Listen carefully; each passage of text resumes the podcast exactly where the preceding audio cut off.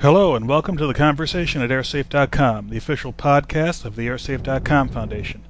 I'm your host, Dr. Todd Curtis, the head of the foundation and the creator of airsafe.com, your reliable source of airline safety and security information since 1996. I bring you today's podcast from the temporary studios of airsafe.com in Bangkok, Thailand, where on the 10th of August 2006, Authorities of the United Kingdom have just announced the uncovering of an alleged plot to bomb upwards of 10 U.S. bound airliner. This alleged plot was directed against airliners from Continental, United Airlines, and American Airlines that were scheduled to depart from the United Kingdom for destinations in California, New York, and Washington, D.C. At present, which is the 11th of August, the investigation is ongoing, and the United Kingdom authorities have so far arrested over 20 individuals. The alleged plot involved the use of gel and liquid based bomb materials.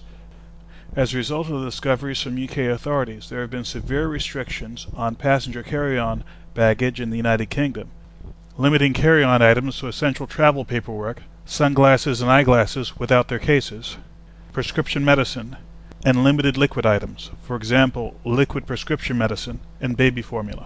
No other carry ons are allowed.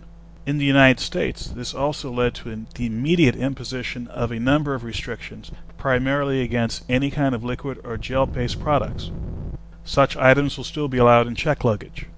The U.S. ban includes all beverages, shampoos, suntan lotions, creams, toothpaste, hair gels, and other items of similar consistency. Exceptions include baby formula and medicines, which must be presented for inspection at the checkpoint. For U.S. domestic flights, no other carry-on restrictions were imposed. Flights from the United Kingdom to the United States are under extra scrutiny, however.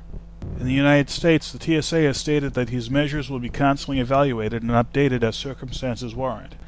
These recent changes by the authorities of the United States and the United Kingdom were both prudent and necessary. However, it does not eliminate the threat.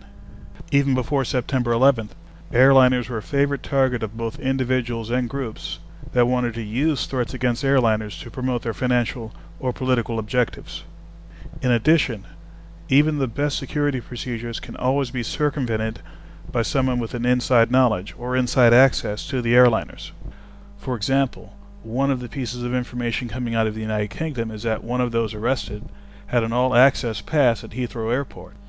If this turns out to be true, if indeed one of the alleged perpetrators had an all access pass to Heathrow Airport, this only further serves to support the idea that true security lies not within the hands of the authorities and the technology they have at their disposal, but within the hands of everyone involved in the air transportation system. We at airsafe.com hope that all of you in the listening audience do your part to maintain the security of the system.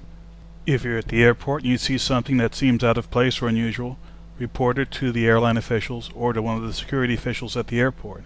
If you're on the airplane and you see something that's unusual, or something that you think may be a hazard, don't hesitate to report it to a flight attendant.